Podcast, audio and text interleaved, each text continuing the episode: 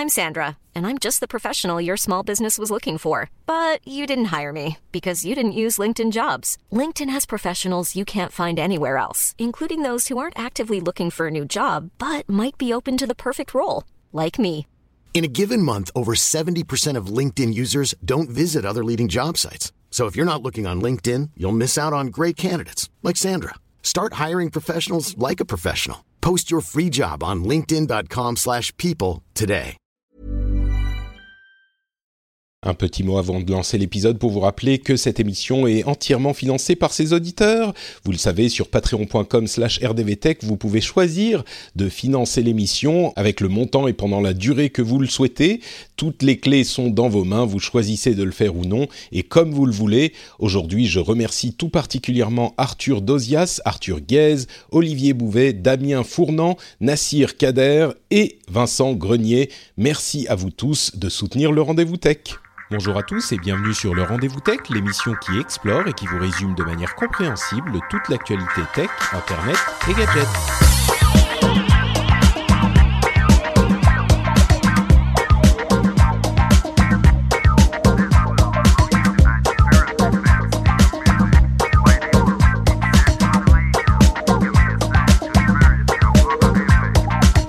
Bonjour à tous et bienvenue sur le Rendez-vous Tech, l'émission qui vous résume toute l'actualité tech, internet et gadgets. Aujourd'hui, on va vous parler du futur imaginé par Microsoft avec sa surface Andromeda. Bon, c'est une rumeur, mais on va en parler quand même.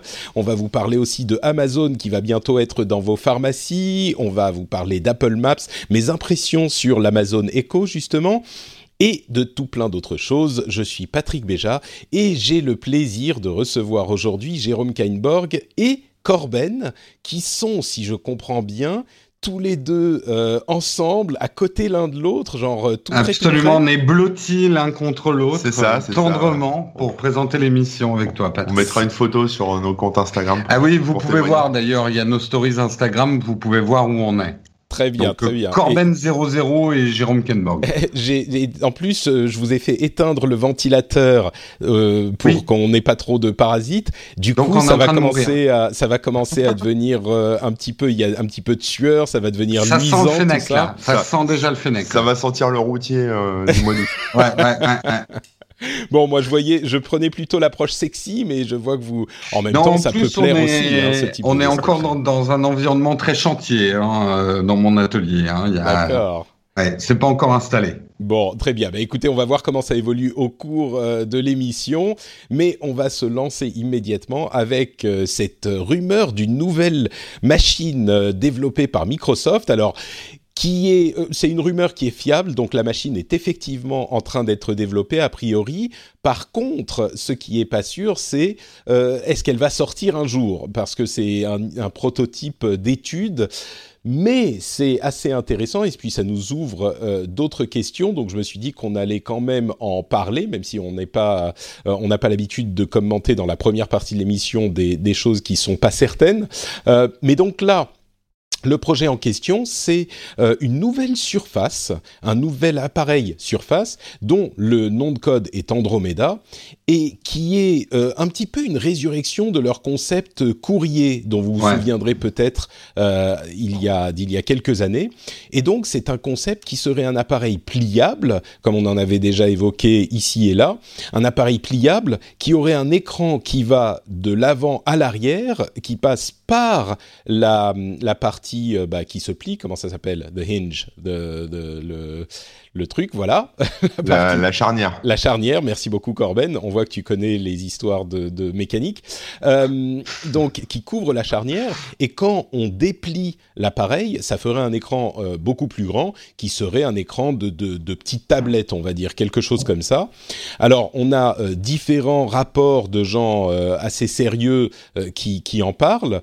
Et on a même des concepts qui ont été faits en fonction des des, brevets qui ont été déposés par Microsoft. Donc, ça reste euh, de la de, de l'estimation un petit peu aléatoire, mais on peut quand même imaginer ce que pourrait être le concept de ce truc. Euh, ça sortirait pas cette année et sans doute pas l'année dernière, l'année prochaine non plus, euh, si ça sort un jour. Mais qu'est-ce que vous pensez de ce type de, de produit?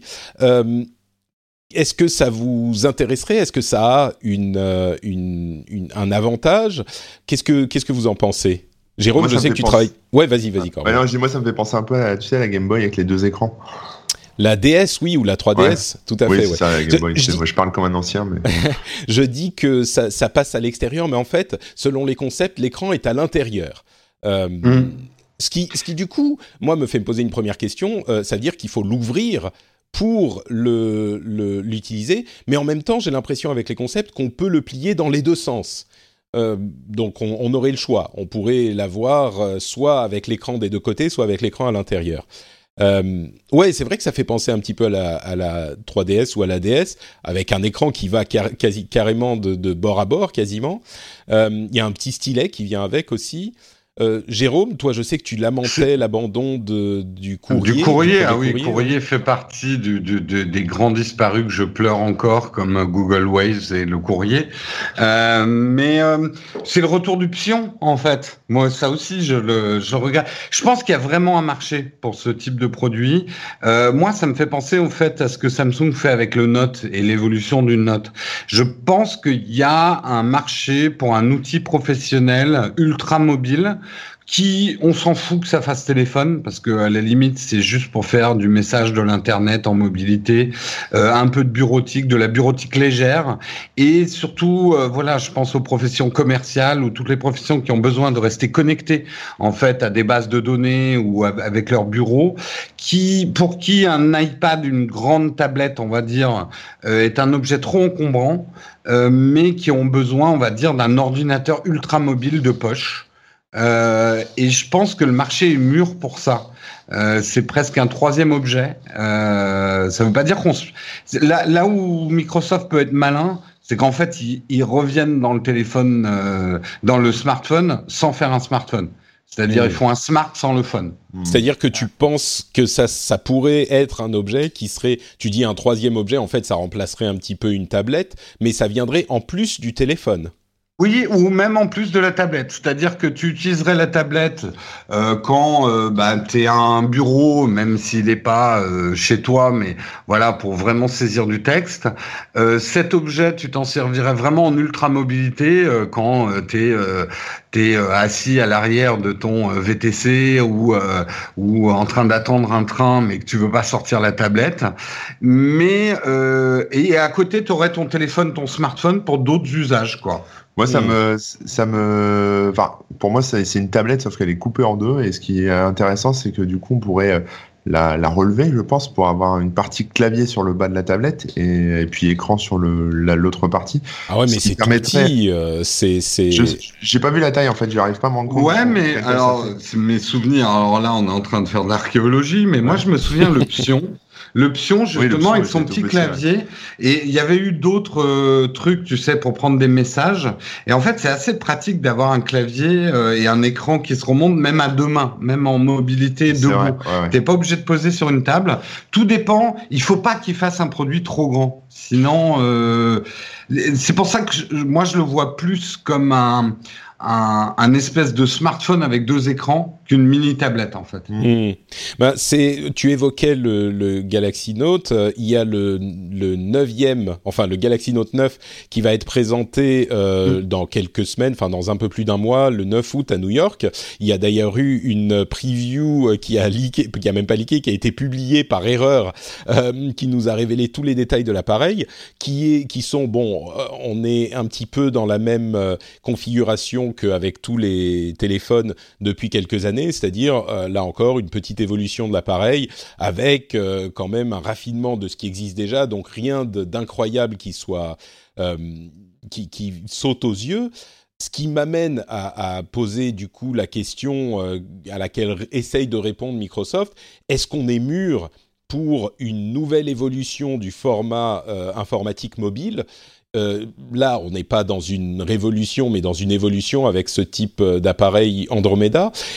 Qu'est-ce qu'on voudrait si on se prend à, à rêver euh, comment est-ce qu'on voudrait voir évoluer nos smartphones et nos appareils mobiles si on pouvait vraiment obtenir tout ce qu'on veut? Et je me retourne vers Corben, qui, euh, pour le coup, toi, tu utilises tes appareils mobiles pour bosser pour de vrai. Toi, quand tu pars de chez toi et que tu es en mobilité, même en voyage euh, de plusieurs jours, si, si c'est encore le cas, tu n'utilises que ton téléphone mobile avec un clavier pliable, c'est ça? Alors, euh, pas, pas tout le temps. J'aime bien aussi l'ordi euh, qui est quand même. Enfin, surtout avec les, les MacBook Air maintenant, niveau poids, euh, c'est ça, ça, tue tout. Donc, forcément, c'est plus, plus simple quand même sur un, grand hmm. écran. Mais, mais Après, il t'arrive de n'utiliser que ton, que ton smartphone. Ouais, mais, mais, en fait, maintenant que j'ai un iPhone, j'utilise même plus le clavier en fait. Mais ça m'arrive ouais, d'utiliser, de faire tout avec le, le smartphone. Ouais, il n'y a pas de, il a pas de souci là-dessus. Moi, sur la tablette, la Andromeda, enfin la tablette ou le smartphone Andromeda, je sais pas comment on peut l'appeler. Le smartlet il y a deux choses. La surface Andromeda. La surface, ouais, il y a deux choses qui me font un peu peur. C'est d'abord euh, ce côté justement euh, pliable qui va rajouter de l'épaisseur, contrairement à un smartphone où là on reste sur des, des tailles peut-être assez fines. Euh, donc ça va peut-être faire un gros truc dans la poche. Et puis euh, et puis ensuite sur l'OS en fait, ce que va mettre Microsoft, euh, est-ce qu'on va se retrouver avec un genre de, de Windows Phone ou ou un vrai Windows avec avec toutes les fonctionnalités? Je sais pas, mais c'est surtout là-dessus à mon avis ça va se jouer. A priori, s'il l'appelle Surface, ça veut dire que tu feras tourner un vrai Windows dessus. Ça serait l'idée, surtout qu'on surtout qu'on peut faire euh, tourner Windows avec euh, des processeurs ARM maintenant. Euh, je pense que l'idée c'est celle-là. C'est la signature de la gamme Surface. Moi qui suis en train de tester pas mal de produits Surface en ce moment, c'est bien ce qu'ils font. Hein. L'évolution de, de, de, cette notion en fait de Surface, c'est bien s'ils en font un tout petit produit, ça peut le faire. En fait, le, le petit frein à Surface en ce moment, c'est pas le hardware, c'est vraiment le software. C'est-à-dire, il va falloir une évolution quand même de Windows, un petit peu plus conséquente. C'est-à-dire qu'on a effectivement le meilleur des deux mondes, un vrai ordi et c'est touch, mais c'est pas assez bien en touch pour que ça devienne. C'est là où il va falloir peut-être ramener une interface à la Windows Phone qui vienne par-dessus quand l'objet est vraiment petit, euh, mais que ça reste un vrai Windows derrière. Vous voyez ce que je veux dire? Là, il y y a, une petite évolution du touch de surface à faire pour rendre cet mm. objet vraiment sexy, quoi. Bah, disons que là, on est, euh, on est dans une dans une période où, enfin, dans une période de temps pour la sortie où on a encore bah, un an et demi, deux ans avant la sortie, donc euh, il y a des évolutions qui peuvent encore arriver. Mais je reviens à ma question euh, un petit peu futuriste. Si on peut imaginer des évolutions de, de portables ou de tablettes ou de ce qu'on veut, euh, si on se prend à rêver, Qu'est-ce que vous aimeriez voir? Parce que moi, je me demande même si on, il est possible pour nous d'imaginer un truc qu'on voudrait, ou si on est aujourd'hui dans un marché qui est tellement établi qu'on ne sait pas trop ce qui pourrait arriver, et donc euh, on, on, on, attend qu'un visionnaire euh, comme euh, comme Steve Jobs arrive et nous nous dise ce qu'on veut en fait, comme à l'époque de, de, la sortie de l'iPhone. Bah, Est-ce que vous, vous savez ce que vous voudriez? Ouais, bah quand tu vois comment évoluent les, les enceintes connectées avec tout ce qui est Alexa et compagnie là sur la reconnaissance vocale tu pourrais potentiellement imaginer d'avoir un, enfin d'avoir ton smartphone ou ton Andromeda dans la poche ou dans le sac à dos et puis euh, lui demander des infos euh, avec euh, je sais pas une oreillette ou ta branche de lunettes ou j'en sais rien. Alors tu tu verrais rien mais en tout cas tu pourrais lui demander ta route ou, ou elle te lirait tes mails ou tu pourrais faire des choses comme ça. Et du coup l'Andromeda resterait dans la poche et tu le sortirais que quand tu as besoin de bosser ou quand tu as besoin de faire vraiment des trucs quoi. C'est vrai que j'y avais pas pardon, vas-y fini. Non, bah pour moi, ça, ça, peut être une évolution possible. J'y avais pas, j'avais pas directement connecté les deux, mais c'est vrai qu'on en parle et que j'en parle euh, aussi depuis un moment. Cette idée que euh, l'assistant personnel euh, devient une nouvelle, la nouvelle frontière de l'interface utilisateur et pourrait du coup, ça peut être intéressant, déporter certains usages de l'écran, écran touch, clavier, tout ça vers le l'oreille, enfin l'interaction voix. Mmh. Et donc, ça pourrait permettre aux appareils de devenir un petit peu moins volumineux parce qu'une partie, on n'a plus forcément besoin d'exactement euh, tout ce dont on... Enfin, on les sort pas toutes les deux secondes euh, pour euh, poser la moindre question à Google, etc. Et, et, donc, avec certains usages qui sont supprimés de l'appareil, on ne l'utilise que pour d'autres usages, et donc il est moins, c'est moins contraignant et on a moins de de contraintes de design sur ces appareils-là. Euh, il faudrait évidemment que les assistants personnels euh, évoluent beaucoup et deviennent bien meilleurs, mais pour ce qui est de la connexion à une petite oreillette, déjà avec les AirPods qui sont sans doute le, produit euh, à plus grand succès d'Apple, bon si on si on met de côté les iPhones, mais le plus le, le nouveau produit à plus grand succès d'Apple de ces dernières années. Euh, oui, ils sont en train possiblement de se diriger dans cette dans cette voie quoi. Puis il y a la, montre Apple aussi qui, permet de faire euh, extension un peu euh, et de plus avoir forcément à sortir son smartphone. Moi, je ce que je pense sur l'avenir justement en rebondissant sur l'Apple Watch, les AirPods, etc. Je pense, alors ça va te faire crisser des oreilles, Patrick, mais je pense qu'on y arrive au fameux téléphone modulaire. Ah non, pas, encore. Ah, mais pas en essayant de clipser des Lego entre eux pour faire un téléphone où il y aurait différents modules. C'est-à-dire, en fait, on aurait une espèce d'unité centrale dans notre poche et qui va agir avec un module voix qui va remplacer toutes les fonctions téléphoniques d'écoute, enfin tout ce qui est oreille et voix. Euh, ton écran déporté sur le poignet qui va avoir certains usages. Par exemple, moi là, je me suis mis à Apple Pay.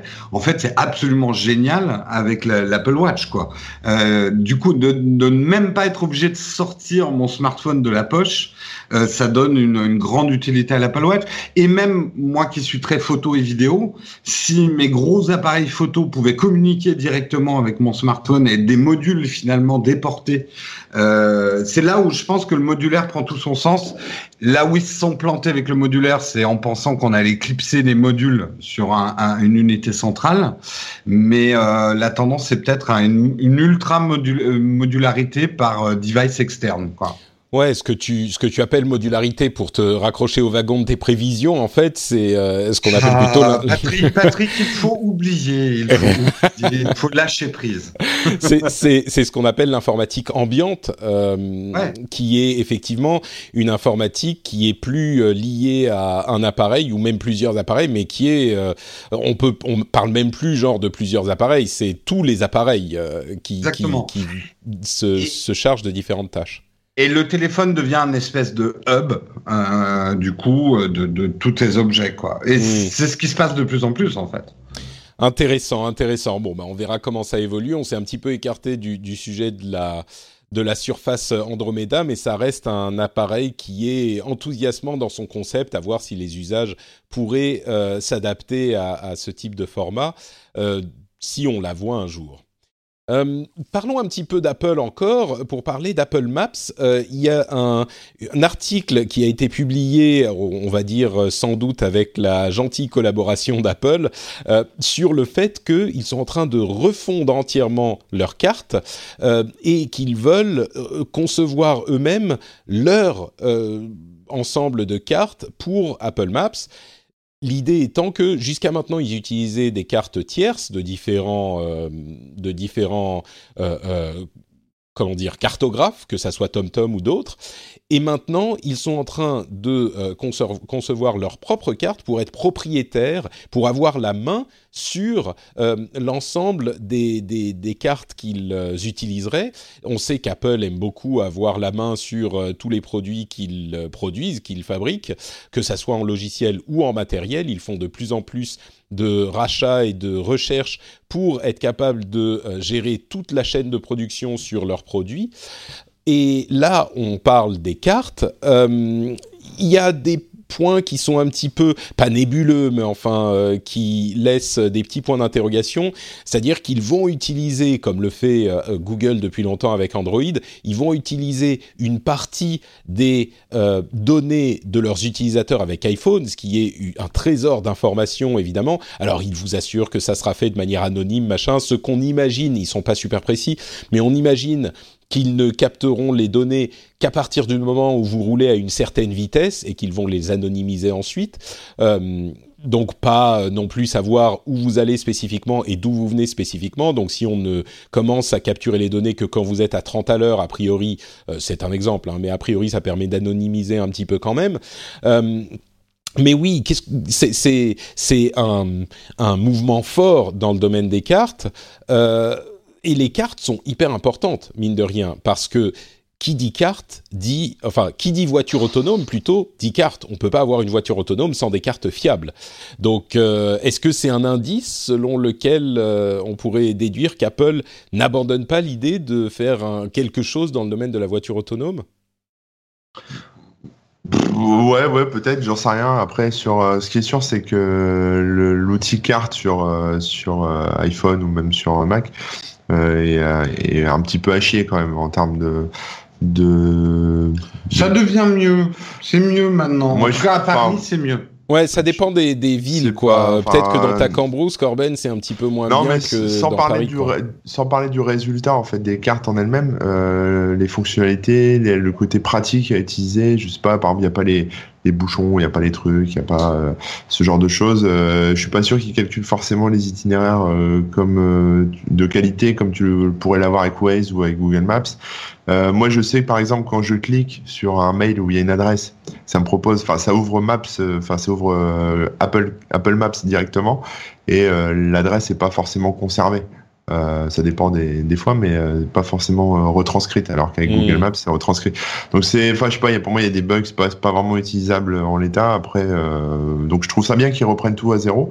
et puis effectivement, bah, c'est un peu le nerf de la guerre, parce que là, si demain, tu as des drones, tu as des robots, tu as des voitures, tu as des choses qui doivent se déplacer toutes seules, ou même ne serait-ce que pour augmenter les, les, applications ou les services Apple, ils ont besoin de leur propre carte. Ils peuvent pas dépendre de Google ou euh, pour, pour ça, quoi. C'est pas possible. Dieu qui, ouais. Hmm. ouais, voilà. Ouais. Oui, bah, euh, de toute façon, c'est la recherche d'indépendance euh, euh, d'Apple, surtout au niveau aussi de, enfin, plus plus Apple sera autonome, plus ils seront crédibles dans leur nouveau cheval de bataille qui est on protège votre vie privée euh, contre les méchants. Euh, et pour ça, il faut pas avoir de méchants dans, qui te vendent des trucs, quoi. Donc, euh, s'ils achètent des cartes à des fournisseurs tiers et que ces fournisseurs tiers euh, peut-être les vendent à d'autres, enfin, tu vois, c'est comment ils captent les données, quoi. Oui. Apple, je pense, enfin moi je le dis depuis deux ans, mais là ça me semble très clair au niveau marketing, s'engouffre à fond euh, dans ce positionnement euh, protection de la vie privée, le chevalier Bayard de, de ta privacy. Ah bah, euh, ça, c'est clair, oui, ils ont ils Et ont ça leur sauté permettra en le plus truc, de pratiquer même des prix plus hauts que maintenant. C'est ça, euh, à mon avis, ils ont trouvé le, le, le super business, Apple. c'est parce que maintenant, nous, chroniqueurs tech, on va dire, oui, c'est plus cher, mais ils protègent la vie privée.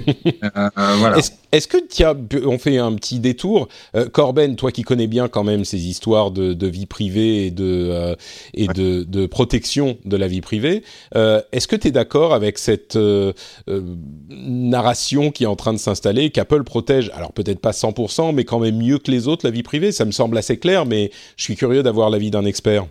Alors, je, ouais, je suis assez d'accord dans le sens où euh, Apple, euh, st- évidemment, stocke des données personnelles euh, comme le fait Google, sauf que Google euh, bah, les exploite à des fins publicitaires ou euh, même si je crois ils se défendent de les vendre, mais bon, ils vendent quand même des datas euh, suffisamment. euh, Bah, disons qu'ils vendent pas ces données directement, mais ils disent Voilà, vous voulez cibler qui, ok, et voilà à qui on les envoie. Voilà, du Mm. positionnement pour la publicité, ce genre de choses. Alors qu'Apple, bah, son business model, c'est juste de vendre des biens et des services. Donc euh, forcément, c'est c'est mieux, ça rassure, c'est bien. Euh, après, euh, rien n'empêchera euh, Apple plus tard de changer son fusil d'épaule. Donc on n'en sait rien. Mais bon, pour l'instant, moi, je suis assez d'accord avec ce avec cet état de fait, ce, ce, ce discours en tout cas de, de la part Mm. d'Apple. Le problème là qu'Apple a, c'est qu'ils sont euh, classés comme les autres dans la catégorie des, des Gafa. Donc euh, ils sont euh, ils sont mis dans le même sac que les méchants, que Facebook, que Google, que tout ça. Donc à mon avis, ils essayent de se détacher. Un... Non mais c'est vrai, ils, sont, ils essayent de se détacher un peu de ça. Alors qu'Apple, bah voilà, ils font juste des produits, ils les vendent alors certes cher, mais euh, les données personnelles et euh, sont bah, restent chez Apple. Et puis ce qui est intéressant aussi, c'est de voir que quand il y a des techniques, par exemple, qui sont utilisées par euh, les services de police pour euh, pour craquer des iPhones euh, facilement ou pour voilà, on a vu les histoires avec le FBI. Oui, on Bon, en a bah, parlé plusieurs fois. Oui. Apple reste pas à rien faire en se disant bon bah c'est normal d'avoir une backdoor ou d'avoir une faille pour exploiter tel ou tel truc. Bah ils patchent, ils corrigent. Ça fait chier tout le monde, ça fait chier le FBI, ça fait chier voilà tout le monde. Mais mais bon Donc, ça fait chier les, que- les- le FBI et les hackers qui essayent de, de Aussi, les ouais. données aussi. C'est surtout Oui, ça. c'est exactement ça, mais mais euh, mais ils, voilà, ils s'arrêtent pas à ça, ils continuent à corriger. Donc euh, dans leur démarche, en tout cas, que ça soit au niveau des données, mais au niveau des, des mises à jour de leur de leur service, bah ils protègent aussi les gens euh, qui utilisent leur- leurs outils. Ouais, et puis ils travaillent quand même beaucoup sur du hardware qui va chiffrer beaucoup les choses. Enfin, ce que je veux dire, c'est qu'ils mettent les moyens pour soutenir leur positionnement marketing. Là où moi je rejoins Corben, c'est pas une question de faire confiance ou pas à Apple, parce que moi je fais confiance à personne, même pas à toi, Patrick. euh, c'est ce que j'allais te demander. Mais je fais confiance à où va l'argent. Euh, et Apple, ils font pas leur argent avec le data. Ils se sont plantés là-dessus. Ils ont essayé. Hein. Faut pas oublier, une époque, ils ont essayé de vendre de la pub. Ils sont vautrés. Apple ne, c'est pas dans leur ADN de savoir vendre euh, ou de faire du gratuit et de se rémunérer autrement qu'avec ta thune personnelle, quoi. Euh, par contre, avec la disparition de BlackBerry et tout ça, ils ont quand même un super boulevard pour euh, et avec en plus les problèmes qu'on vit à notre époque, et ils ont un super boulevard, mais ils se donnent les moyens d'être vraiment le, le, le, le champion euh, de la protection de la vie privée. Et je serais pas surpris de voir des produits Apple où ils vont même pouvoir dire, ouais, par exemple, nos assistants personnels Siri sont moins performants que Google, mais au moins vous êtes 100% garanti que les données restent sur votre smartphone ou votre truc, tu vois. Ouais. Et, Quelque Oui, je part, ça permet même pas- de justifier leur retard en intelligence artificielle, quoi. Oui, je pense qu'ils diront jamais ça, mais oui, effectivement, si d'autres le disent, euh, ça peut, Ouais. ça, ça les dérange pas forcément plus que ça. Euh, bon, donc effectivement, le fait qu'il, euh, ça va prendre des années. Hein, il faut pas oublier que Google le fait depuis quoi, euh, 10 ans, 15 ans, bon peut-être pas 15 ans, mais 10 ans de, de construire leur, euh, leur carte, leur- leurs outils cartographiques. Ça va prendre des années à Apple, mais c'est peut-être pas plus mal qu'ils aient eux aussi une. euh, Je vois très bien l'accroche publicitaire du futur Apple Maps. Vous ne saurez pas où vous allez, mais nous non plus. C'est pas mal, c'est vrai. Euh, Ça Jérôme, pourrait Jérôme est un bon publicitaire. Ouais, on le sent. Euh, bon, euh, un, un autre sujet à évoquer aussi, euh, le fait que Amazon ait racheté PillPack. Alors, c'est quoi PillPack euh, Pill, c'est pilule, et c'est une société qui euh, vendait de la pharmacologie par euh, euh, euh, correspondance. Et Amazon, donc, a racheté cette société pour un milliard de dollars. Silk Road, en fait. C'est quoi, pardon? C'est comme Silk Road. Ouais, un petit peu, un petit peu plus officiel, mais oui, c'est un petit peu ça. Et, et, et alors, il y a un contexte quand même à noter, c'est que Amazon s'est associé à d'autres sociétés pour fournir euh, des services de santé à ses employés. On sait qu'aux États-Unis, euh, l'état de la santé publique est pas du tout le même qu'en France ou en Europe, donc le contexte est un petit peu différent. Mais il n'empêche, dans ce contexte, euh, Amazon est en train de d'entrer dans encore un nouveau domaine qui est celui de la vente de médicaments. Et il ne faut pas oublier qu'ils viennent de racheter euh, euh, Whole Foods, donc ils ont tout un tas de euh, lieux physiques où ils peuvent créer des synergies avec ce type de, nouveaux business.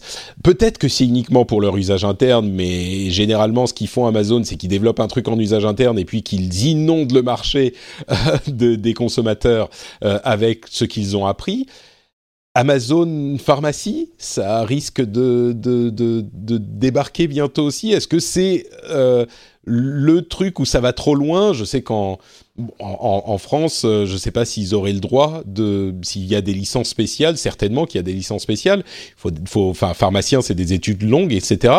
Mais euh, est-ce que ils vont trop loin? Est-ce que la médecine, c'est un truc qu'on ne veut pas euh, voir Amazon euh, euh, envahir également? Ou est-ce que c'est pas mal de pouvoir commander ces médicaments chez Amazon euh, sans se prendre la tête? Je Alors, suis pas sûr ouais. de quoi en penser, Corben. Alors bah moi moi je suis euh, un gros adepte de l'automédication. Alors pas dans le sens où euh, je prends des trucs. C'est-à-dire que tu Non, fais pousser de, de la marijuana dans, tes, dans ta salle de Non, bain, c'est pas ça? exactement. Non, mais Ah. je déteste aller chez le médecin parce que c'est long, parce que j'ai pas le temps, parce que de toute façon il va me filer du doliprane et puis euh, faut attendre que ça passe. Enfin, je veux dire, tant que j'ai pas un truc grave, euh, tu vois, si c'est juste du rhume des foins et puis euh, et puis une petite crève, euh, c'est pas la peine d'aller chez le médecin. Donc je me Mm. soigne avec euh, ouais avec ce que je trouve à la pharmacie en direct. Donc euh, acheter un pchit pour le nez et puis euh, et puis du doliprane pour la fièvre sur Amazon, moi ça va rien me changer à la vie. Ça sera même plus simple. Euh, que d'aller. Quoi que j'ai la pharmacie en face de chez moi, donc j'ai juste à traverser, mais donc j'abuserai un peu. Mais même à la pharmacie, il y a toujours un tas de petits vieux, faut faire la queue. Donc voilà, en mode feignasse, c'est sûr que c'est. Et puis en, France, le problème en fait c'est ça, c'est que moi je sais me contrôler et pas tomber dans l'excès, ni avec voilà des, des trucs comme du doliprane, l'aspirine, ce genre de trucs. Je fais super gaffe, je respecte les dosages et encore même pas, j'abuse pas quoi. je préfère même souffrir. En moins que ouais de, ma tête euh, si c'est pas trop fort et en prendre vraiment quand, quand j'en peux plus. Mais, euh, mais je sais qu'il y a des gens qui, qui usent et abusent de, de tout ça, qui sont euh, parfois hypochondriaques et qui, qui tournent au mm. médoc toute la journée alors qu'ils ont rien ou pas grand chose. Et, et c'est peut-être pour eux que ça va risquer de, poser problème. Et il y a plein de gens qui achètent déjà des médicaments en ligne, euh, mais qui sont cette fois sous ordonnance, et c'est pas forcément des médicaments euh, soit de bonne qualité, soit c'est des contrefaçons, soit plein de trucs de merde. Il y a tout le temps des réseaux comme ça de distribution qui sont euh, qui sont démantelés par la police, et voilà. Et mmh. ça risque un peu peut-être de brouiller les pistes de, de vendre des médicaments sur Amazon de cette façon. On voit aussi les galères qu'a qu Leclerc pour vendre des médocs euh, euh, et les embrouilles qu'ils ont eu avec les pharmaciens. Alors, je sais pas si ça a été autorisé ou pas, parce que je vais jamais chez Leclerc, mais, euh, mais je sais qu'à un moment, s'il y avait des grosses discussions là-dessus, que voilà, les supermarchés se revendiquaient le droit de vendre des médocs, euh, qui n'était pas bah, du doliprane quoi tu vois qui n'était pas sous l'ordonnance euh, et les pharmaciens voulaient pas et ça posait tout un tas de bah, problèmes bien sûr c'est encore ça va encore créer un donc euh, il y aura il y aura du bad en tout cas en France je pense que ça va être le bordel quand quand quand ça va arriver aux oreilles des, des médecins des pharmaciens bien et sûr. des gens Ouais, je pense qu'on est déjà dans une ambiance complète. Aux États-Unis, les drugstores, ça fait longtemps que ça existe. Ah, mais moi, quand je vais à Las Vegas, c'est la fête. Ah, bah oui, oui. Le, les médocs qui te vendent dans les supermarchés à côté des bonbons, c'est la euh, codéine et tout, c'est. Ouais, ouais. Mais euh, moi, je suis plutôt content d'être en France personnellement parce que justement, euh, euh, tu parles de codéine, tu parles de doliprane. C'est pas, alors c'est pas des trucs sous ordonnance, mais c'est pas des trucs euh, euh, qu'il faut prendre en massivement, en, massivement ou en automédie. Un, un, pharmacien, s'il nous écoute, c'est quand même putain un vrai métier quoi. ils peuvent te donner des conseils même sur des petits médicaments de confort. et je suis pas pour. En fait, moi, ça me dérange pas tant que ça de pas trouver mon aspirine au supermarché ou sur Amazon. Ça, franchement, ça me dérange pas. Euh, quand je vais dans une pharmacie, bah, je sais ce que je vais y chercher. Euh, et je suis pas. Pourtant, hein, je suis premier à être content de pouvoir acheter presque n'importe quoi sur Amazon et d'ailleurs souvent n'importe quoi. Euh, mais euh, de pouvoir faire mes courses, tu vois, c'est même pas. Je le dis même pas pour sauver les pauvres petits pharmaciens parce que sans pitié, je fais crever des épiciers, moi. Euh, mais c'est plutôt que pour moi, euh, voilà, le médicament, c'est un achat, euh, même les petits médicaments de confort, c'est un peu différent. Mm. Oui, je suis d'accord. C'est un petit peu acheter un câble HDMI, ça va. acheter un médicament, oui, le conseil du pharmacien, le danger du, du médicament. alors maintenant, peut-être qu'ils auront. C'est de l'homéopathie. Ouais, bon, ça, à la limite, tu fais ce que tu veux, mais mais oui, c'est vrai que c'est peut-être le domaine, euh, pas de trop, mais le domaine où euh, en France ou en Europe, ça sera un petit peu difficile de faire accepter la chose.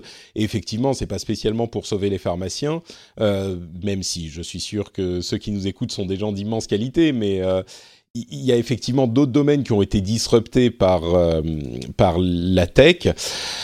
Là, je ne sais pas si ça, si c'est exactement équivalent. On a vraiment un rapport avec la santé euh, dans nos pays qui est assez différent de ce qu'on peut voir aux États-Unis.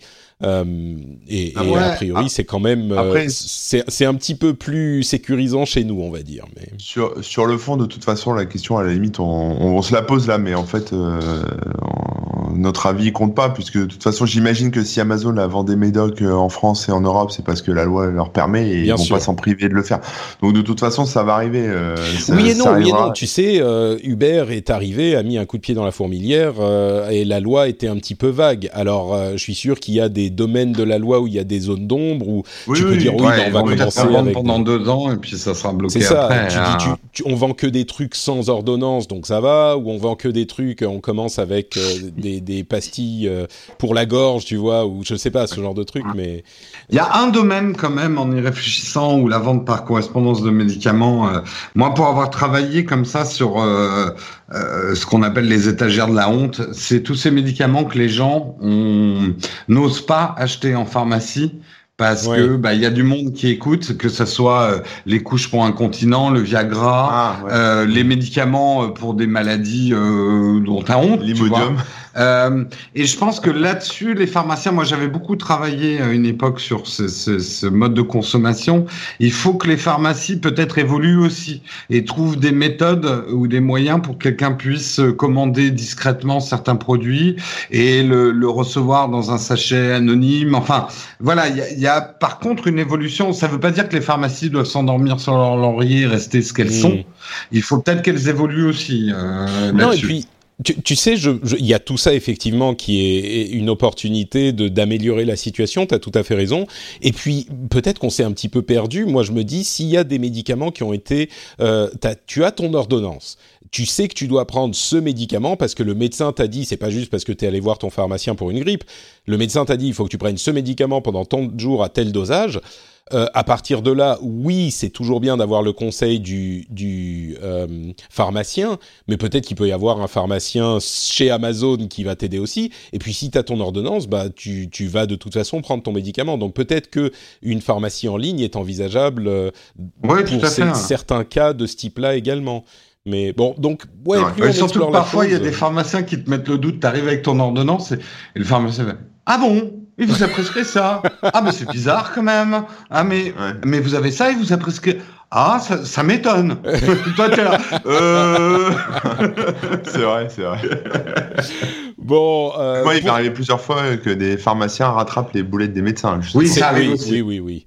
C'est, ça m'est arrivé aussi, oui, tout à fait. Donc, euh, ouais, ouais, c'est, on, on, est, je crois que dans l'ensemble, on est quand même, euh, bon, à part euh, Corben qui est un rebelle, euh, on est quand même en train de se dire qu'il y a quand même plus de raisons pour pour garder le conseil du pharmacien que pour pour récupérer la praticité de la vente par correspondance. Quoi. Oui, je suis d'accord avec ça aussi. C'est juste mmh. que moi, je sais bien. Enfin, je je fais pas n'importe quoi en fait. Je suis responsable et je sais que voilà, quand je prends un doliprane, bah, j'en prends j'en prends pas trois d'un coup et je respecte les doses. C'est et... ça. En fait, euh, les lois, c'est pour les autres. Euh, ah, moi, je les, je, les, je les, broie et je les inhale avec une paille. C'est pas comme ça. Les... Non, avec ouais, ouais, mais c'est comme dollar. ça qu'ils font dans les films, moi. C'est comme ça que ah ouais, ouais, ouais. Avec un billet bon. d'un dollar roulé, ouais.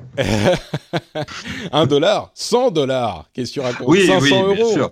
Ouais, voilà. Euh, bon, pour conclure cette, petite, cette première partie, euh, je vais parler rapidement de l'Amazon Echo que j'ai enfin testé. Il y a plusieurs personnes qui m'ont demandé euh, mes impressions sur euh, l'appareil. après, oui, pardon? Echo. On fait l'écho, non Ah, d'accord, c'était très juste drôle. de te faire chier. oui, oui, non, mais c'est des, des plaisanteries d'une grande qualité, comme on en a ah, toujours, toujours. Euh, vous pouvez nous inviter pour les baptêmes, les mariages, les bar mitzvahs. Corben, Corben, et Jérôme, on égaye toutes les soirées. Corben et Jérôme en soirée.com. Belle sœur, euh. Ouais. Donc, Amazon Echo que j'ai reçu. Euh, bah écoutez, je suis dans l'ensemble sur la même ligne que ce que je pensais du euh, Google Home. Donc, je ne vais pas faire deux heures. Vous pouvez aller réécouter l'épisode sur ce sujet euh, d'il y a deux semaines.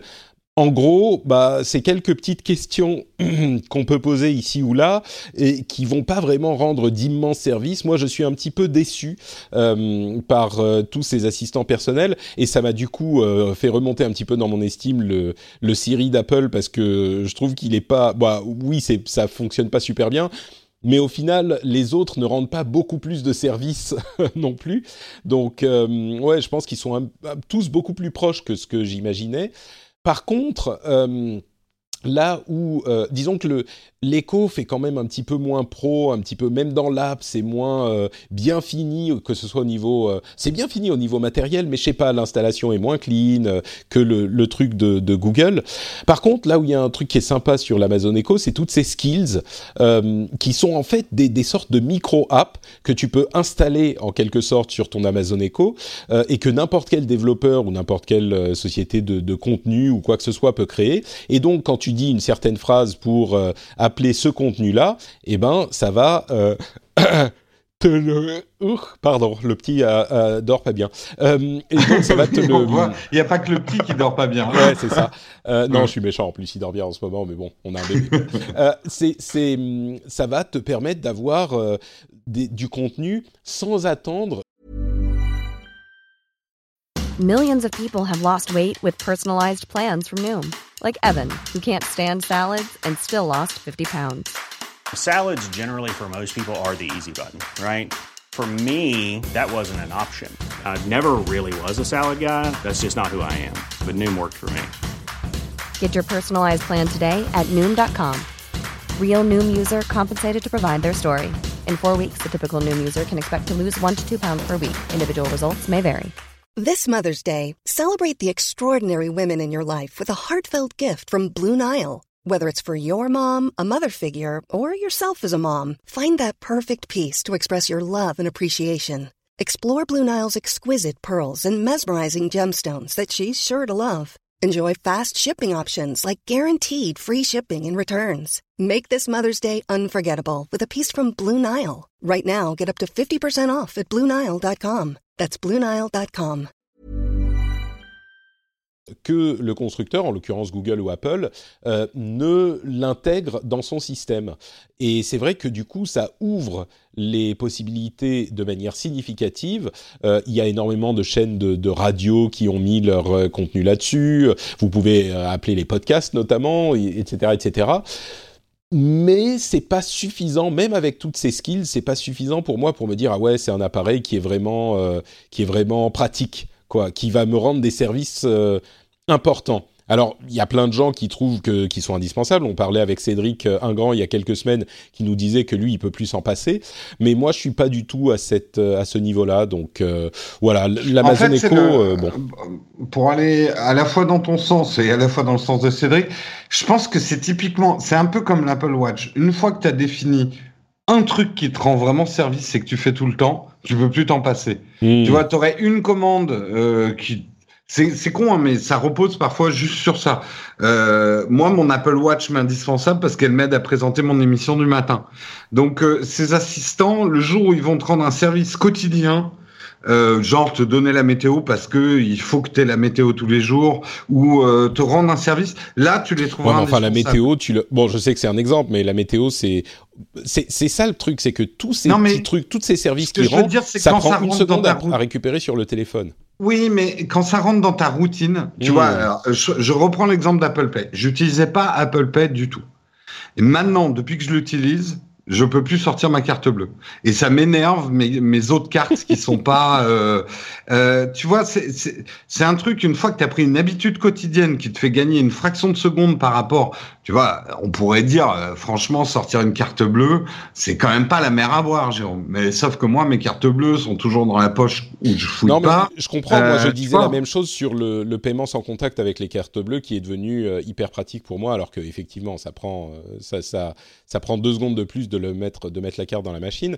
Et oui, je peux comprendre si tu as l'assistant dans la L'assistant, tu vas prendre le- l'habitude de lui demander la météo alors que tu te verses ton café le matin. Exactement, ouais, ouais. Et ça t'évite de sortir ton téléphone de la poche. Donc c'est en ça que ces assistants vont être intéressants, Mm. mais tout le monde ne trouvera pas une fonction quotidienne intéressante pour eux, quoi. C'est vrai, c'est vrai. Bon, donc voilà pour euh, mes impressions pour l'Amazon Echo.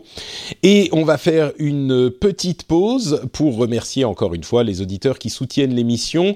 Euh, vous le savez, vous pouvez le faire sur patreon.com slash rdvtech. C'est très simple, c'est très rapide et comme je le dis souvent, c'est le business model le plus sain de la Terre, le meilleur business model qui soit parce qu'il est entièrement optionnel et c'est vous qui contrôlez absolument tout. Vous contrôlez la somme que vous donnez, vous contrôlez combien de temps vous allez donner.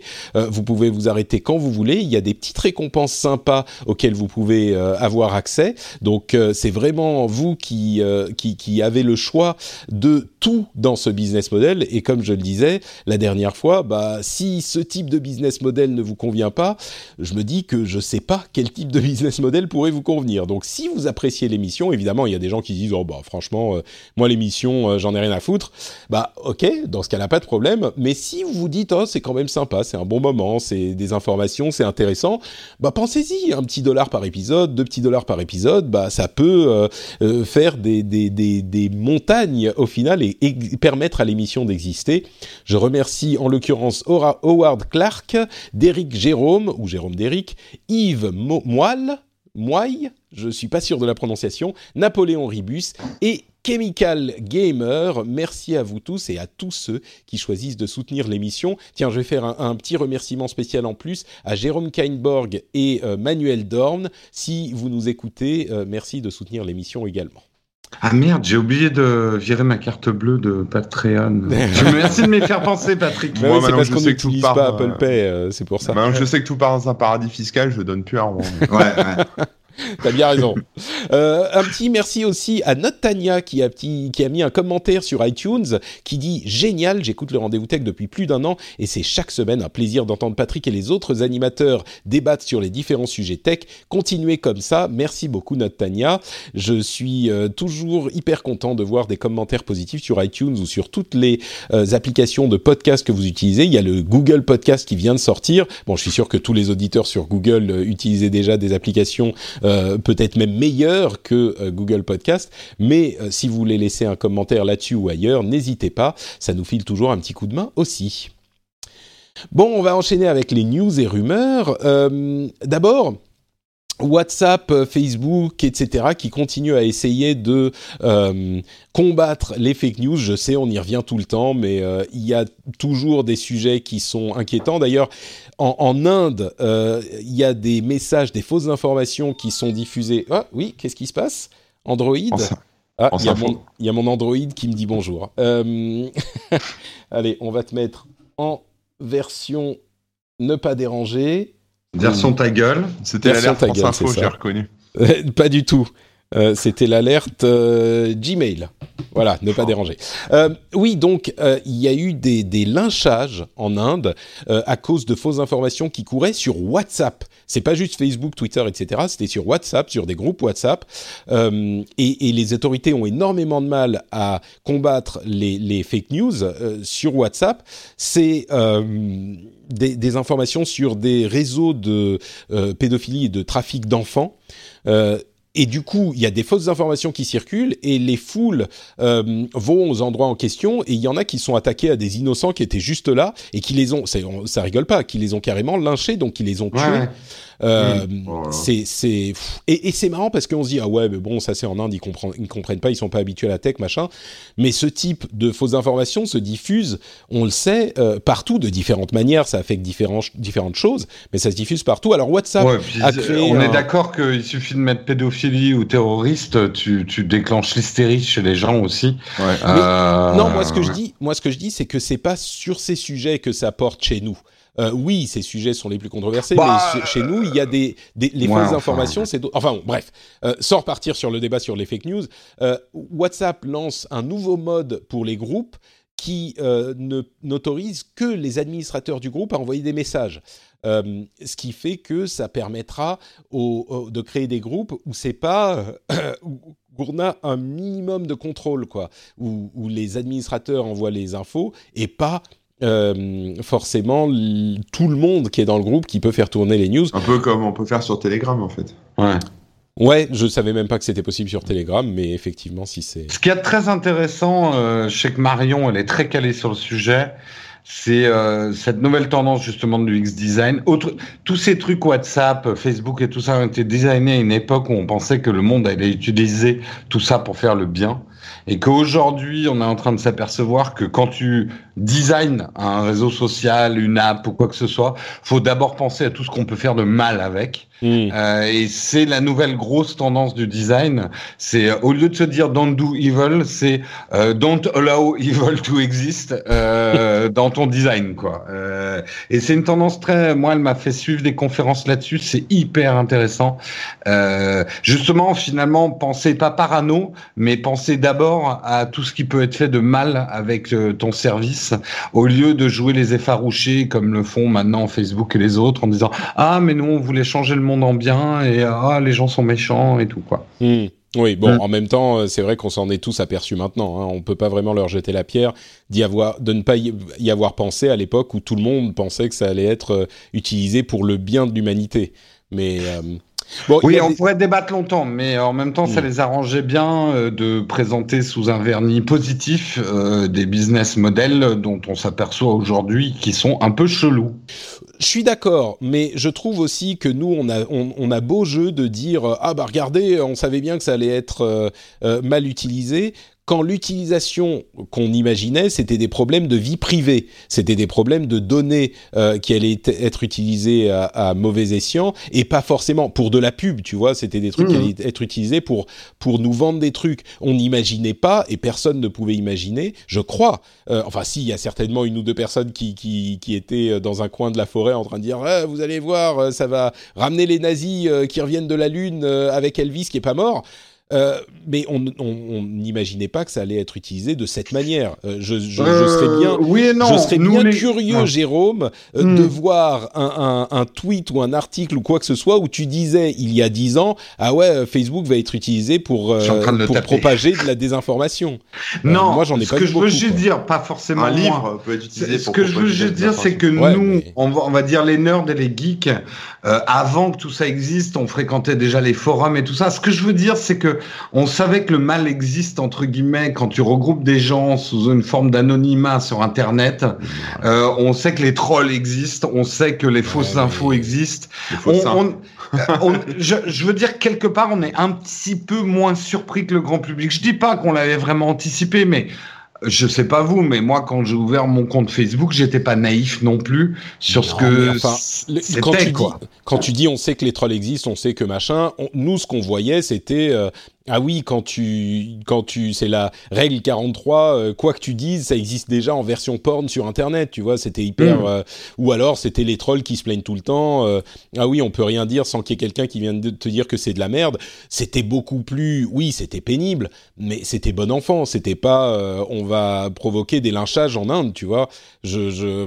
Bah, disons qu'après c'est l'échelle que ça a pris qui. Ah oui, mais, c'est ça qui est important. C'est, il y a une différence entre une petite coupure et quand on doit de couper le bras. Tu vois, c'est l'échelle est, essentielle. Et je trouve qu'on a beau jeu aujourd'hui de se dire euh, ah ouais mais ouais ouais mais on savait qu'il y avait des gens méchants dans le monde, donc on aurait dû se douter que Facebook aurait été utilisé pour élire Donald Trump.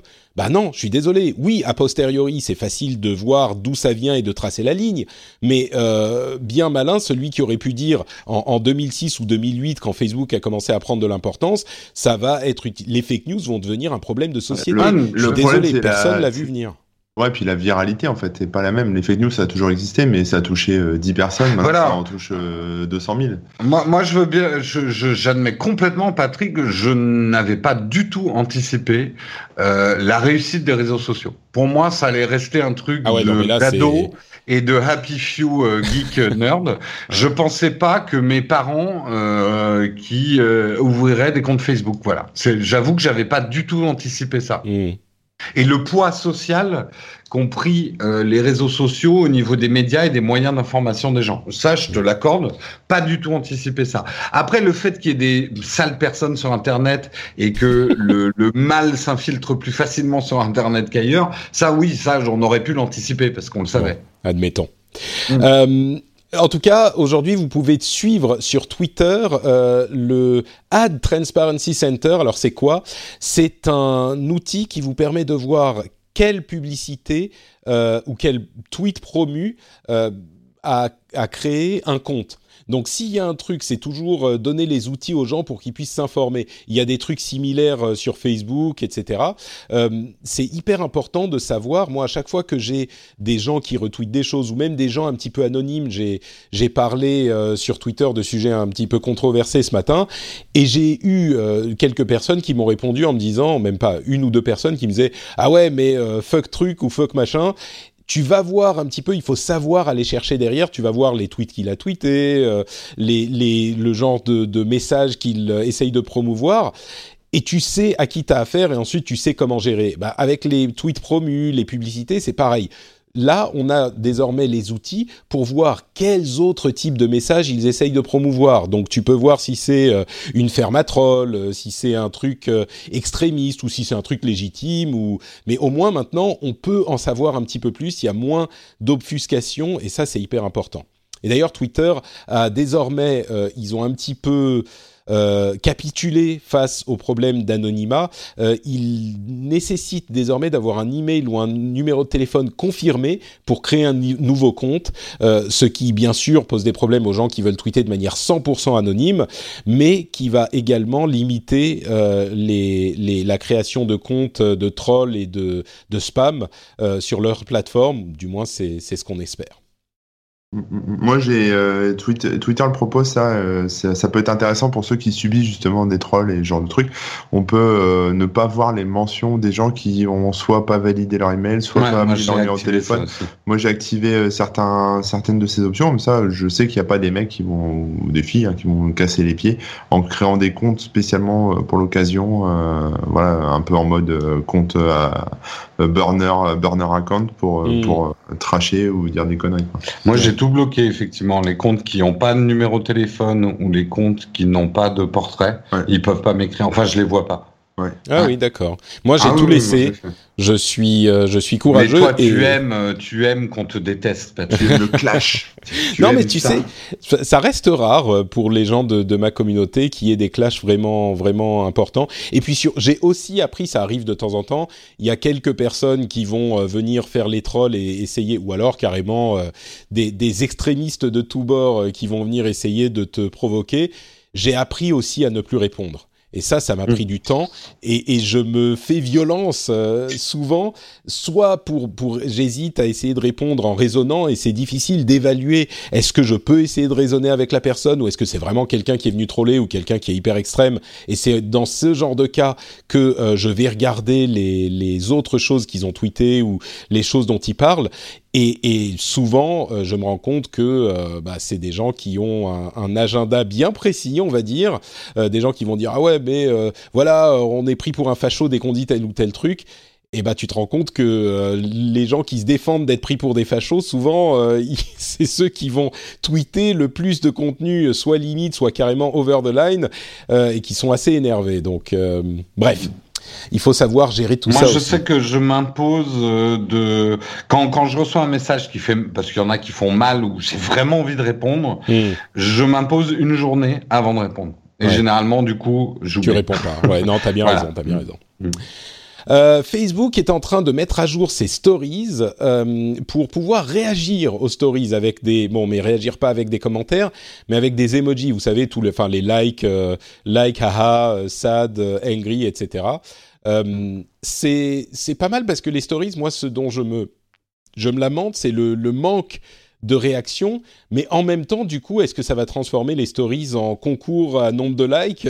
Je ne sais pas. Est-ce que c'était pas justement l'avantage de ce format qu'il n'y avait pas de, de, réactions euh, quand on les postait? Ouais, moi je suis complètement d'accord. Je trouve que ça dénature complètement euh, une stories.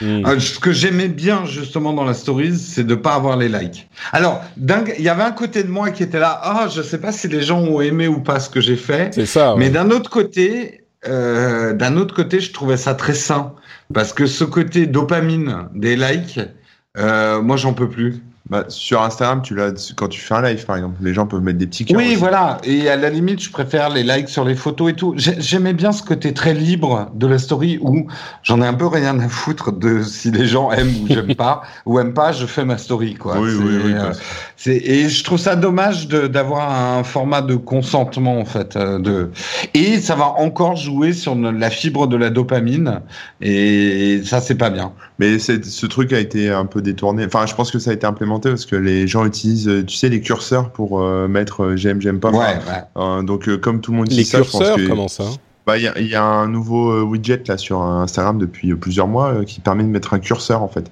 Par exemple, je sais pas. Euh, Est-ce que cette pizza est appétissante? Voilà, puis ça va de 0 à 100 quoi en gros. Et puis tu hmm. mets le curseur et après tu as un, comme un sondage en fait.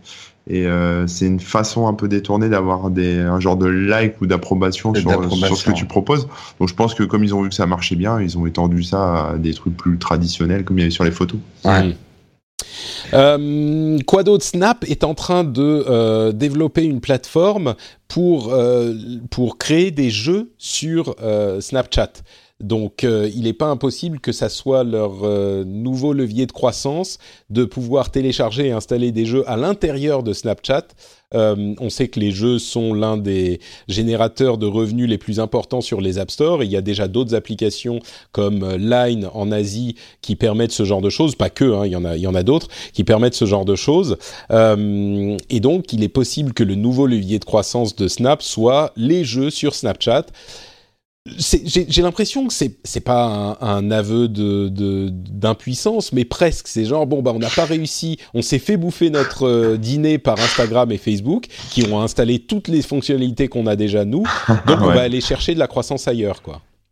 Bah, Snap, ça commence à faire penser à un mec qui, qui est en train d'activer en panique des leviers, genre oh putain, oh putain, oh putain. Euh, c'est voilà, euh, c'est presque un levier de survie hein, qu'il leur faut là. je sais pas. Après, la, communauté de Snap est très jeune et, euh, et comme Facebook à l'époque, il y avait pas mal de jeux aussi, des Farmville, des trucs comme ça. Ça a permis au réseau de se développer. Euh, là, je pense que les, les gamins vont, vont, bien apprécier ça. Je pense que c'est le côté jeu va bien marcher. Après, est-ce que Instagram le mettra Je doute quand même. Mais, euh, ah non, sur, sur, Instagram, je pense pas. Ça serait vraiment, ça, ça, ferait trop. Mais oui, bah Snap, ils ont quand même encore quoi, 300 millions d'utilisateurs. Euh, c'est pas non plus négligeable. Quoi. C'est comme, c'est comme Twitter. On, on en rigole parce que Instagram a genre un milliard, mais mais bon.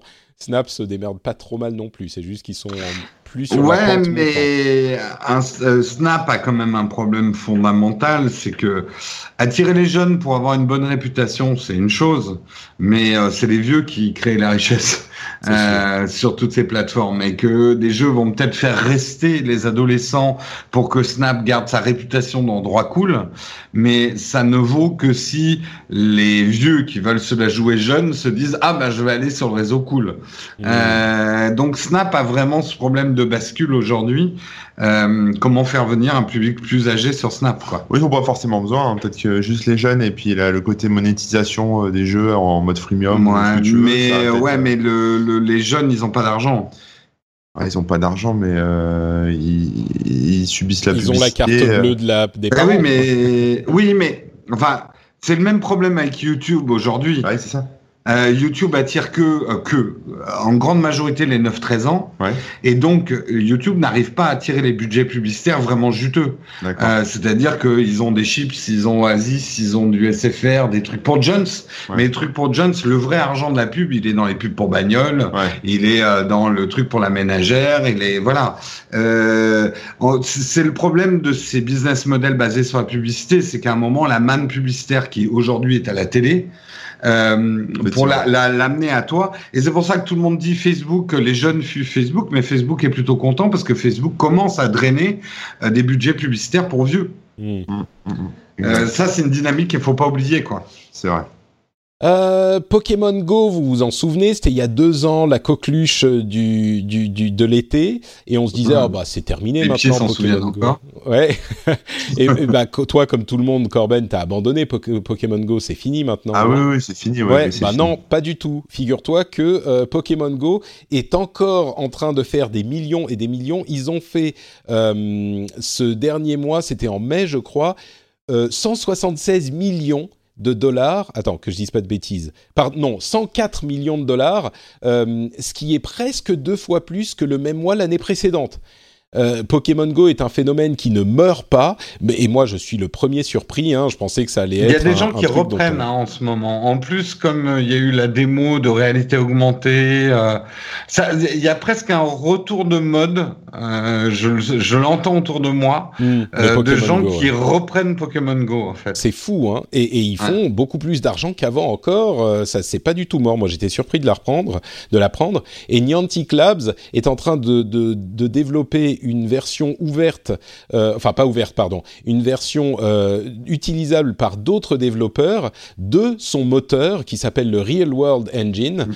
euh, pour des développeurs tiers. Donc il est possible de voir qu'on voit arriver dans les mois et les années à venir tout plein de clones de Pokémon, ou pas de clones, mais de types de, de, jeux de ce type-là, qui seraient dans d'autres univers, peut-être même des trucs originaux. Bah, si tu veux en tester un qui est plutôt cool, il y a Jurassic World Live, qui est euh, ou Live plutôt, Live vivant, euh, qui est vachement sympa, qui reprend exactement le même concept, sauf que c'est pas des Pokémon que tu attrapes, c'est des dinosaures. Enfin, c'est de l'ADN de dinosaures. T'as un drone, tu survoles les dinosaures, tu, tu récupères leur ADN et après tu peux faire des mutants, les croiser, etc. et aller faire des combats en réalité augmentée avec ton dinosaure. Il y a Harry Potter aussi qui arrive très fort en licence là-dessus. C'est ça, ouais. Par Niantic d'ailleurs, c'est Niantic Labs qui fait Harry Potter. C'est Niantic Labs qui le fait et je le redoute parce que je sais que dès qu'il y aura Harry Potter, avec Marion, nos week-ends vont être consacrés à marcher dans Paris. Naotech va fermer. Ouais, Naotech va fermer. Ah, t'es un fan de Harry Potter, toi?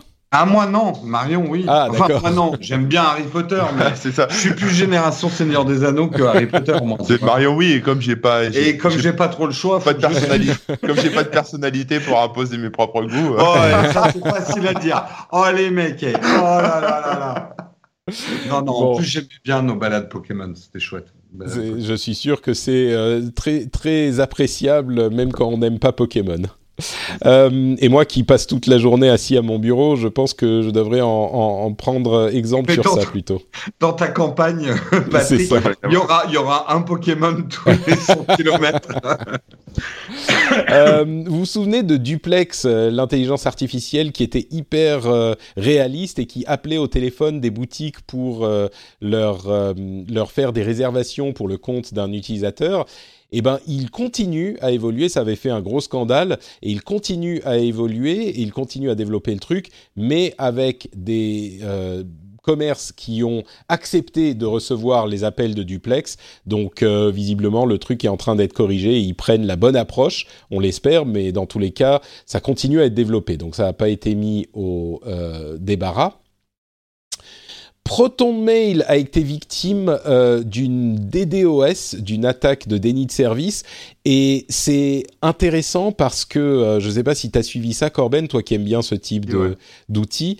Euh, en fait, ils ont, il, y a eu une première attaque et puis, euh, je ne sais plus qui c'est, Bart Butler, c'est l'un des responsables de ProtonMail, qui a été insulté les gens qui avaient fait l'attaque. Euh, et du coup, il s'est repris une série d'attaques dans la figure et ProtonMail est retombé, c'est ça? Euh, alors ça j'ai pas j'ai pas, ah, vu le, le, retour de flamme mais mais j'ai vu que c'était soi-disant la, la, plus grosse euh, attaque des DOS jamais enregistrée quoi. Enfin si si c'est avéré, enfin si ce qui a été annoncé en termes de, de gigabits seconde euh, est réel, c'est la plus grosse apparemment. Enfin c'est ce que j'ai lu. Après c'est à vérifier. Et le pire, mais j'ai vu ça il y a quelques jours. Le pire c'est qu'effectivement on a eu un un, un c'est contre Apophis Squad, Apophis Squad. Euh, c'est Bart Butler qui a dit euh, We're back you clowns, on est de retour euh, bande de clowns. Et du coup, Apophis Squad, c'est le truc à ne pas faire. Hein. Euh, ah ouais, carrément. Apophis Squad a euh, s'est énervé. Ils ont dit, ils ont répondu, ouais, la prochaine fois vous nous vous nous vous nous appellerez pas des, des clowns. voilà, ouais, bon, on déconne, on vous on vous aime bien. Où, est-ce qu'on vous aime vraiment Et après, ils ont donné, mis, un ultimatum. Genre, euh, il faut que Bart euh, Butler soit viré dans les 12 heures, euh, sinon on continue nos attaques. Et bon, ils ont continué pendant un moment. Alors, là, Proton Mail est de retour, ça a l'air de fonctionner, donc j'imagine qu'ils ont qu'ils pas continué l'attaque pendant trop trop longtemps. là, c'était il y a quelques jours cette menace, mais c'est pas c'est pas pour vous déprimer, mais dans quel monde on vit où un tweet peut provoquer lire d'une bande de clowns qui va te massacrer ton site pendant plusieurs jours, ton site, ton business, ton service. Euh, bah, juste avec quelques quelques c'est hyper facile de créer ce genre de d'attaque DDoS donc il n'y a, a, pas besoin d'être très compétent très malin euh, n'importe quel clown peut faire une attaque DDoS c'est sûr donc euh, mm. et après voilà c'est juste la la quantité donc plus tu mets plus tu mets d'argent sur la table mais après ça peut pas non plus durer des siècles c'est à dire que ça, coûte, de l'argent en temps réel. Ça sert à rien, ça sert à rien, c'est mm. ça, ça sert à rien. Donc euh, bon, il n'y a pas de, enfin c'est vraiment des histoires d'ego et de, de, de conneries. Mais après, euh, là où c'est un peu, enfin là où c'est marrant, c'est que je pense que donc ProtonMail a dû aller voir euh, une solution de sécu. Donc ça doit être, je crois, de, ce que je dis, c'est Radware. Ah non, c'est Radware qui a fourni des, des solutions anti-DDoS. Euh, donc ça a dû se faire un peu dans l'urgence, mais Radware a dû leur dire bon bah c'est bon les gars, on a géré le truc. Maintenant votre service il est bon. Donc à mon avis, chez ProtonMail, ils vont se dire bon c'est bon, on a une sécurité, on peut y aller. D'où le, le, bande de clowns parce que le mec pensait être protégé, mais en fait l'attaque, il suffit de la, enfin plus elle est importante. Un peu ouais voilà, elle est, elle est, massive ou elle est, ouais, comme tu dis, elle, elle change un peu de. Il faut la, faut la remitiger là, comme on dit, c'est-à-dire faut la, la répartir, la pouvoir la gérer. Mais le temps que ça se fasse, bah oui, il y a forcément un moment où ton site va être indispo, donc euh, c'est un jeu sans fin et voilà. Mais en mm. soi, ça sert à rien. Enfin, c'est complètement con de faire ça, surtout sur des services comme ProtonMail qui sont quand même des bons services, des choses comme ça, où il n'y a pas de côté, on va dire politique et euh, et de côté euh, enfin dérangeant en fait à ProtonMail quoi. ProtonMail, pour ceux qui ne savent pas, c'est un service de mail comparable à Gmail un petit peu, qui euh, favorise la sécurité de ses utilisateurs. Donc, hmm. euh, Disons que ça fait mal à leur image quand même. Quand même Non, enfin, je pense pas, parce que les gens qui utilisent ProtonMail sont quand même des gens qui, qui ont ce besoin là de sécurité et qui savent, euh, enfin qui s'y connaissent un petit peu plus que la moyenne quoi. C'est, on va dire, les gens créent des boîtes Gmail sans se poser de questions. Euh, celui qui se crée une boîte ProtonMail, c'est qui s'est posé deux trois questions avant.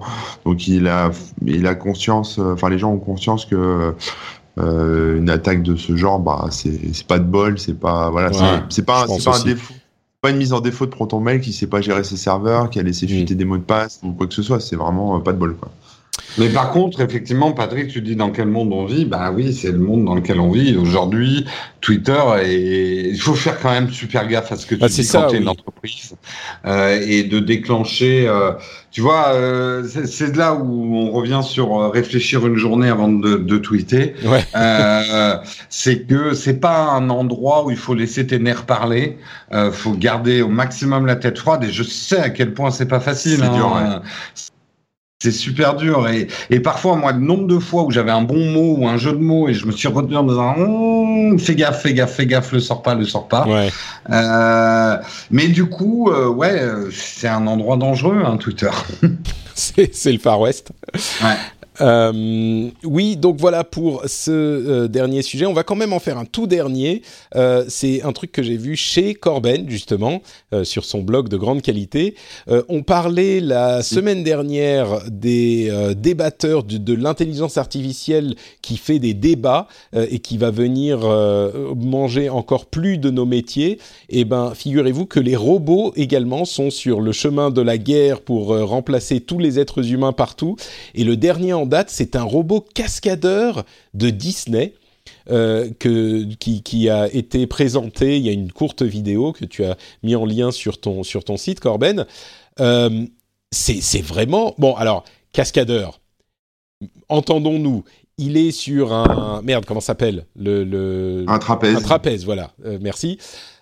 Donc il est sur un trapèze, ouais, et il se balance, et puis il fait des figures avant de retomber dans un filet. Donc c'est pas non plus. Ça, euh, Non, non, mais c'est euh, moi, moi j'ai trouvé ça plutôt cool parce qu'en fait, ce qui m'a fait bizarre, c'est que j'ai regardé la vidéo avant de lire quoi que ce soit en fait. Et j'ai cru que c'était un vrai humain en fait, parce que j'ai hmm. pas vu le, enfin j'ai vu la, un gif animé en fait, j'ai vu un gif animé de donc une partie de la vidéo, donc pas toute l'intro où on voit les essais du robot qui se plante etc. Ouais, qui était d'abord une sorte de balai euh, avec des axes et ouais. Voilà, donc j'ai juste vu ce, ce mec, hein, moi je pensais que c'était un mec, voilà, qui fait du trapèze et, et qui décolle dans le ciel, mais alors à une vitesse de ouf, euh, super haut, qui prend sa petite pause euh, à la, à la sauce Iron Man et qui après tombe dans un filet. Je me suis dit mais c'est quoi ce truc? Donc après, bon, effectivement, en regardant la vidéo, euh, mais euh, c'est à, à, quel ce qui est ce qui est surprenant, c'est à quel point ça ça colle sur les euh, les, les mouvements humains en tout cas mais y a, là il n'y a pas de notion d'intelligence ouais, c'est ça il n'y a pas de notion d'intelligence artificielle ou quoi que ce soit je pense mais c'est vraiment euh, ouais comme tu dis très naturel et je pense que ça laisse présager des, des, bonnes attractions que ce soit chez Disney ou ailleurs parce que là quand on pense à Disney on pense euh, The World is Small là avec tous les petits bonhommes et puis euh, Small, Small, World et, puis la Pirate des Caraïbes et puis Pirates des Caraïbes It's a small world mais... On l'a collé dans la tête de tout le monde. et, mais, et, du pirate. Ouais, et puis Pirates des Caraïbes, euh, où justement euh, c'est toujours des vieux animatroniques qui font des mouvements euh, répétitifs, qui crient euh, toujours les mêmes choses, ce genre de trucs. Et, euh, et voilà, et c'est et, et, là ce qui ce que ça laisse présager, on va dire, c'est c'est des spectacles qui vont être plutôt, euh, enfin, encore plus spectaculaire, enfin, vraiment spectaculaire avec que des robots qui vont pouvoir faire des choses que les humains. Mais si c'est un Ouais. robot, Corben, est-ce que c'est vraiment impressionnant? Si c'est un Ah, robot ça- qui fait le truc.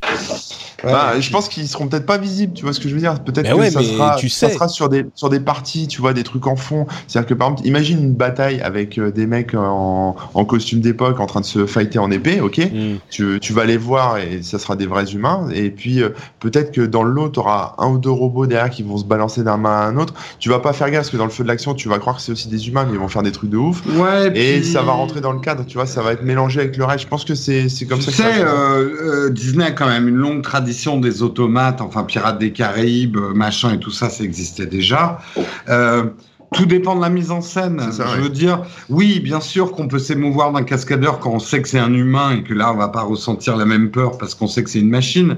Mais tout dépend ce qu'il fait et dans le cadre où il le fait. Et on peut s'émerveiller quand même de l'agilité d'un robot. Euh, bon, après, on peut, on ne peut s'empêcher d'être triste pour Colt Silver, qui va rester euh, dans sa baignoire de l'homme qui tombe à pic euh, et ne plus avoir de travail. C'est. Non, mais tu vois, par exemple, tu prends le- une attraction Disney là, avec euh, Star Wars où t'as R2D2 qui est un robot, donc, mais qui, qui fait pas grand chose à part tourner la tête et parler. Mais euh, Westworld. Ouais, on y arrive, on y arrive. Vous êtes en On train de décrire ça, arrive, en fait. c'est vrai, ouais, ouais. Mais Je comprends rien à la saison 2. Ah, je l'ai pas donc. Mais le problème, c'est que je m'endors à des courts laps de temps Ah ouais, et du coup, j'y comprends encore plus rien. bah, rien n'est réel, euh, tout est bon. Bref, mais, mais Ouais. ceci dit, ce que je dirais effectivement en conclusion par rapport à ma remarque un petit peu rétrograde de ah est-ce que c'est marrant si c'est un robot, ça fait quand même des, des années qu'on regarde des films avec des images de synthèse et c'est pas pour ça que c'est pas impressionnant de Ouais, voir les images de synthèse justement. Donc euh, Si vous avez été élu- ému par Gollum, vous êtes prêt pour le monde du futur. Gollum, Gollum. Gollum. Tu dis je sais pas Gollum comment on toi? prononce. C'est Gollum. Gollum. Oui. Ouais, donc voilà, vous êtes prêts pour Westworld. Euh, bon, bah, très bien, merci beaucoup. Euh, je pense qu'on arrive à la fin de cet épisode, mais évidemment, avant de se séparer, on va euh, prendre le temps de vous demander où on peut vous retrouver, euh, à part dans le nouveau studio de Jérôme, euh, tout suant et collé l'un contre l'autre. euh, C'est vrai que là, ça commence, il commence à Ouais, faire chaud. ouais, on va être vrai. content Ouais, de mettre le ventilo en route. ouais. Jérôme, où on peut te retrouver? Alors, vous pouvez me retrouver sur la chaîne YouTube Nowtech et tous les matins sur Nowtech Live pour une matinale qui, pour l'instant, s'appelle Techscope. Je dis bien pour l'instant, teaser, teaser. Wow, wow, wow, wow, wow. Et moi, vous pouvez me retrouver donc sur mon blog corben.info et sur bah tiens, je vais faire un peu la promo de mon Instagram euh, dont le pseudo c'est est corben00. Voilà. Parfait, c'est un excellent nom, je t'en félicite. Merci. Merci à vous deux. Pour ma part, c'est Note Patrick sur Twitter et sur Facebook. Euh, vous pouvez également retrouver ces- les notes de l'émission sur euh, frenchspin.fr et surtout venir commenter si on a dit des choses intéressantes ou des choses stupides et que vous voulez nous corriger. N'hésitez surtout pas. Euh, vous pouvez également soutenir l'émission sur patreon.com slash rdvtech. Comme je le disais, c'est le business model le plus sain de, du monde, le plus sain de la Terre. Donc si vous appréciez l'émission, bah, peut-être pensez à, à donner le prix d'un café, le prix d'une bière euh, pour les épisodes. Vous pouvez choisir euh, combien vous donnez, combien de temps vous donnez, pour combien d'épisodes par mois vous donnez. Donc si avec tout ça Je vous n'êtes pas a un petit convaincu, malin qui va envoyer du café un jour. Écoute, je prends, possible. pourquoi pas, moi je prends tout. Euh, donc euh, voilà, merci à tous ceux qui le font, comme toujours, patreon.com slash rdvtech, c'est grâce à vous que cette émission existe. N'hésitez pas non plus à retweeter les petites capsules euh, qui passent des petits extraits de l'émission, ça peut aider d'autres euh, personnes à découvrir le podcast. Vous savez que le problème des podcasts, c'est que c'est très très difficile à faire découvrir aux gens en fait, contrairement aux vidéos sur YouTube ou aux blogs vers lesquels on peut lier sur les réseaux sociaux, etc. Un podcast, quand on vers euh, un truc sur les réseaux sociaux, ben, les podcasts, c'est long, donc les gens écoutent pas forcément tout le truc. Euh, donc vous pouvez en parler à vos amis ou euh, partager les petites capsules qu'on fait qui donnent des petits extraits des émissions. Ça, ça peut être sympa également. Voilà, on vous remercie tous de nous avoir écoutés. C'est tout pour cet épisode. On vous donne donc rendez-vous dans une semaine pour un épisode à venir. Ciao à tous Bye bye. Salut tout le monde